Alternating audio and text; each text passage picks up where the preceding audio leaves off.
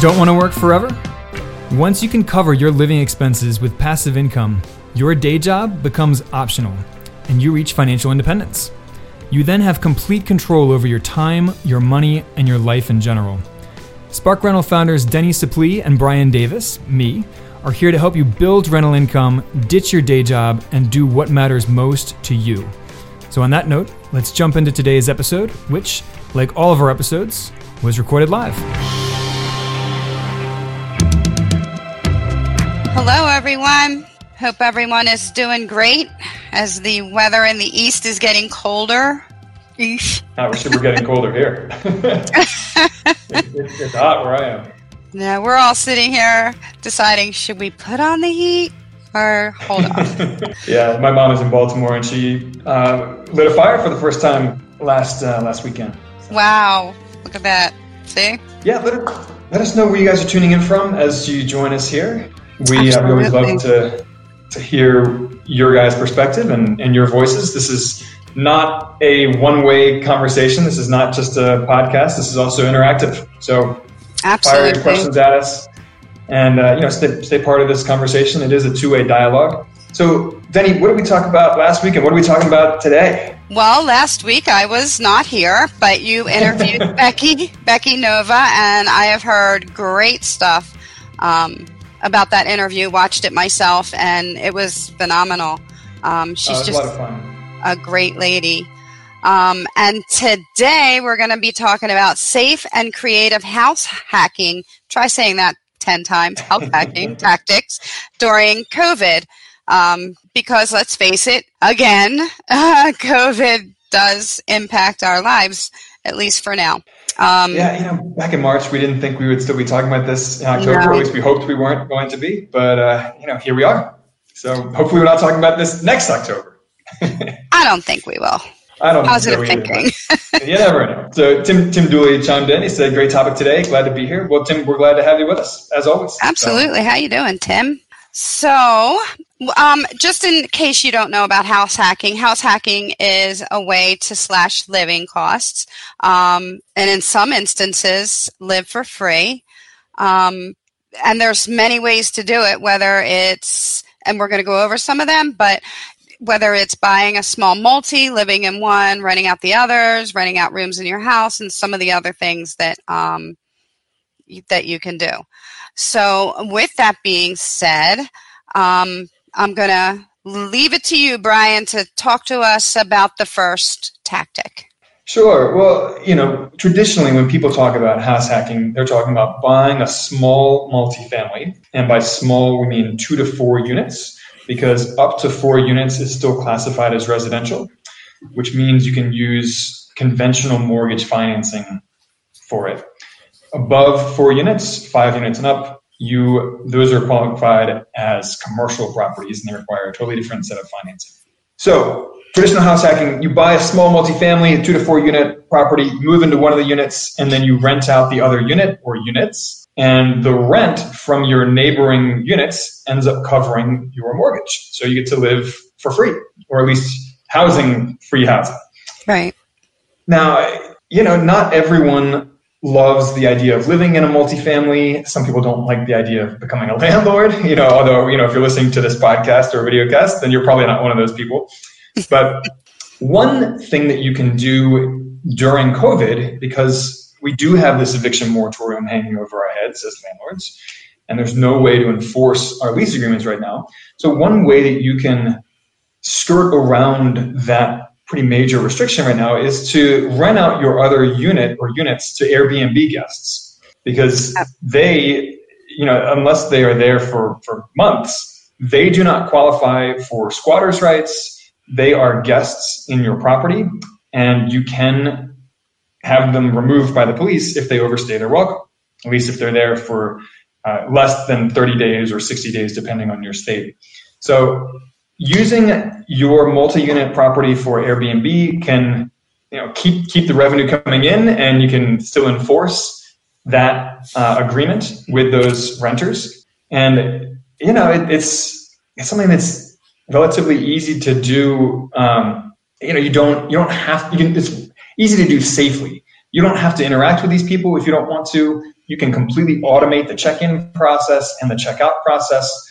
Know, I, my wife and I use Airbnb all the time when we travel, and at least half of our interactions with hosts, we never actually encounter them face to face. So you can mm-hmm. do this in a very safe way during the pandemic if you are concerned about meeting guests face to face. So yeah, it's a perfect way to house hack during the pandemic with a multifamily property and not having to hassle with that eviction moratorium, which is you know a big problem for a lot of landlords out there right now. Would you say, Brian, that um, Airbnb rentals, I know for a little bit there they were having a hard time, like in the beginning, but um, as of late, I'm hearing that they're not. Um, they're actually doing really well right now.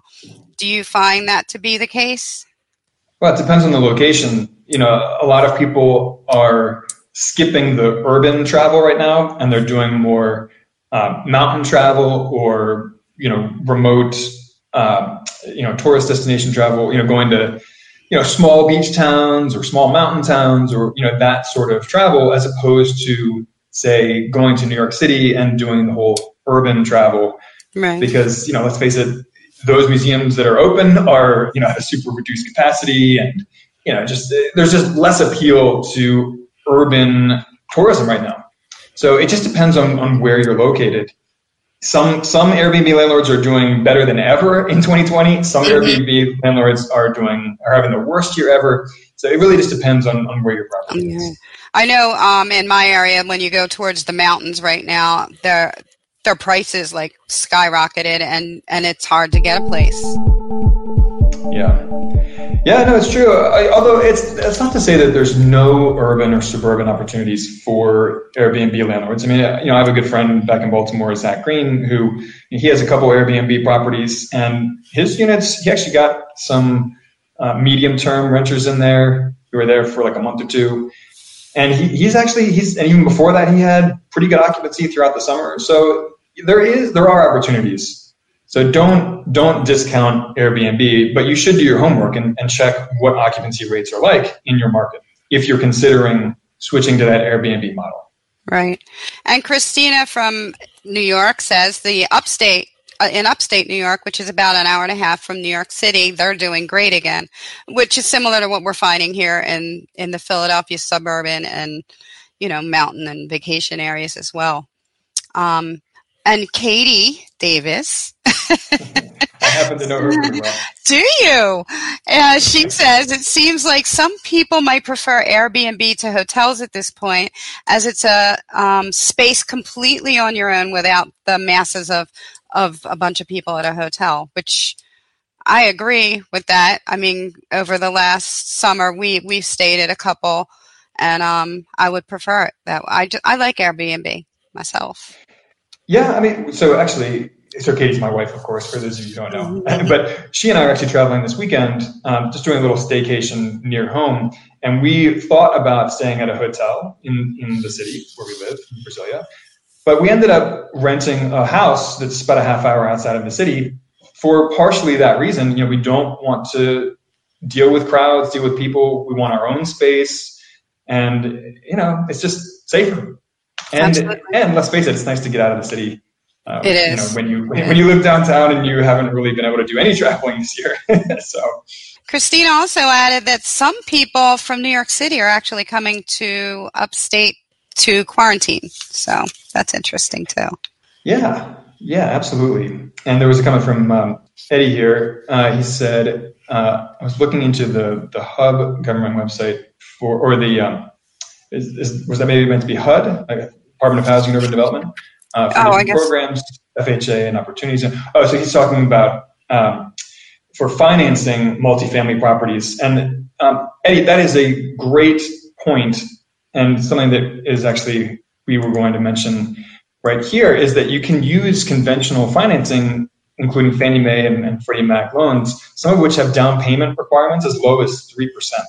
So you know, way lower down payments, and we'll link to an article on our blog that outlines some of those programs and how you can use those as a real estate investor, as a house hacker.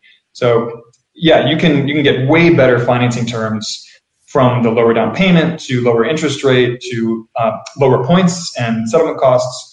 So great point, Eddie. And um, yeah, way easier to finance. You can't do that, you know, infinitely, but for your first couple properties, you can get away with using conventional financing if you move in. And um, another way, another thing to you know keep in mind here is that um, Airbnbs and traveling like that keeps our babies safe. well,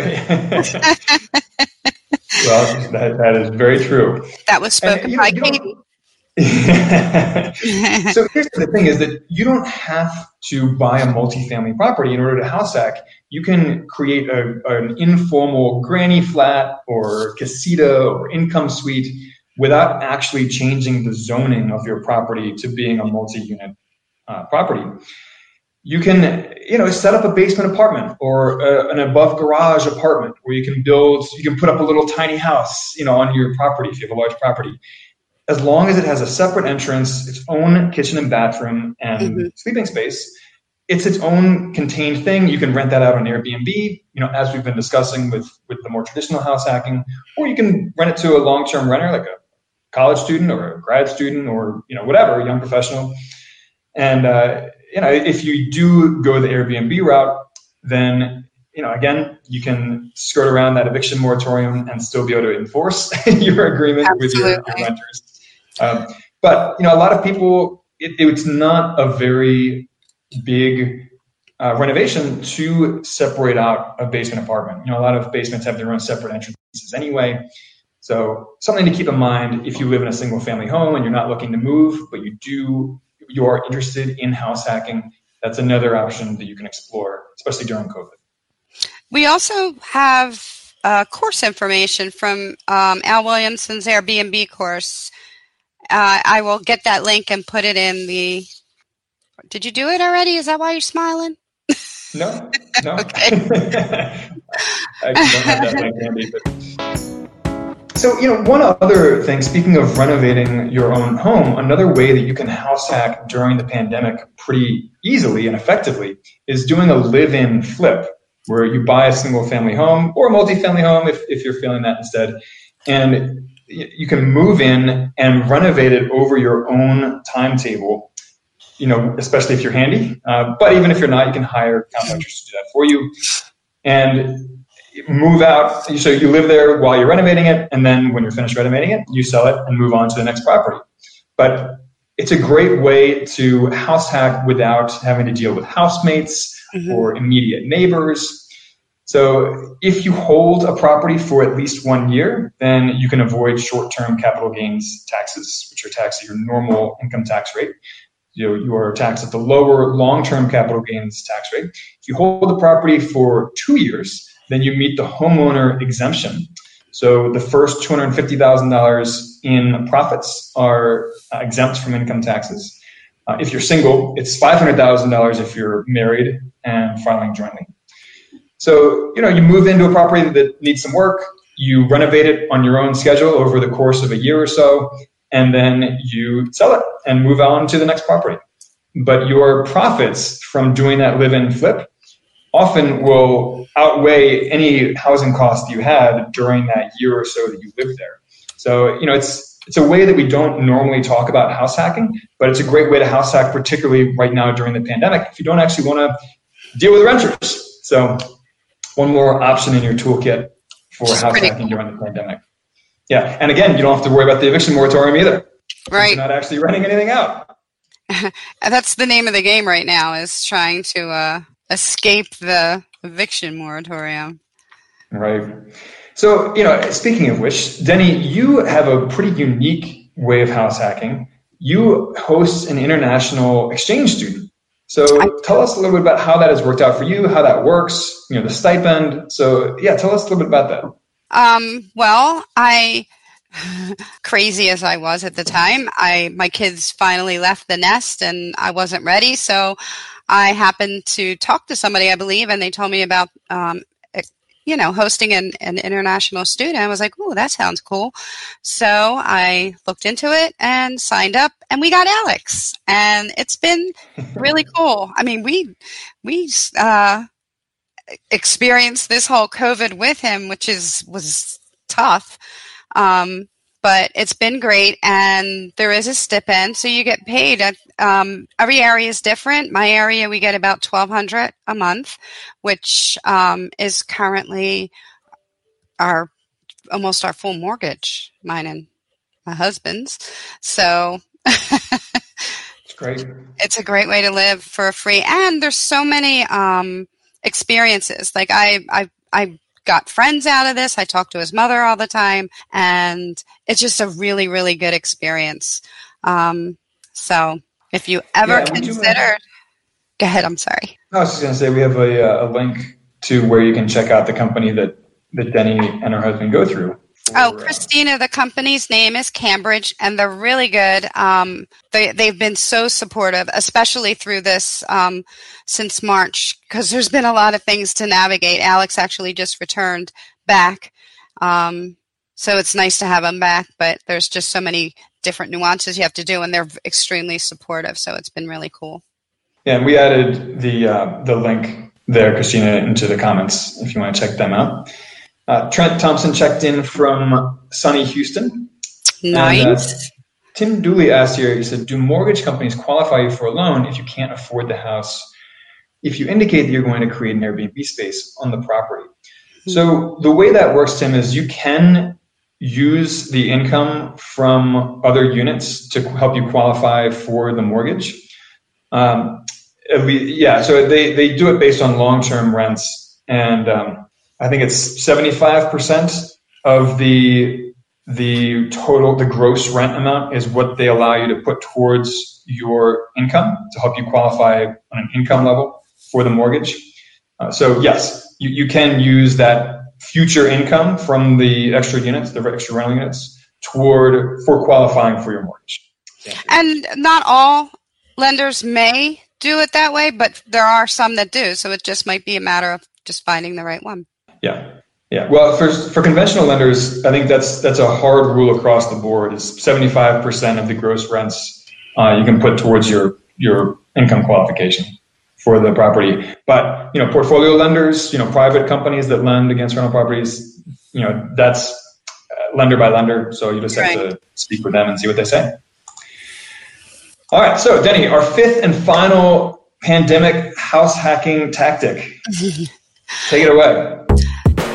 Well, rent your space for stuff, and then you don't have to worry about evicting, and you don't have to worry about, you know, dealing with, you know, one to one person during this pandemic. Um, for instance, if you have a garage, rent it. I've done that. I've rented out, and people are looking for stuff like that um, constantly. So, garage, even if you have, um, like we have a very large area that has parking space and there are people looking to park campers and stuff. And it can all redu- it can still reduce your um, you know your mortgage.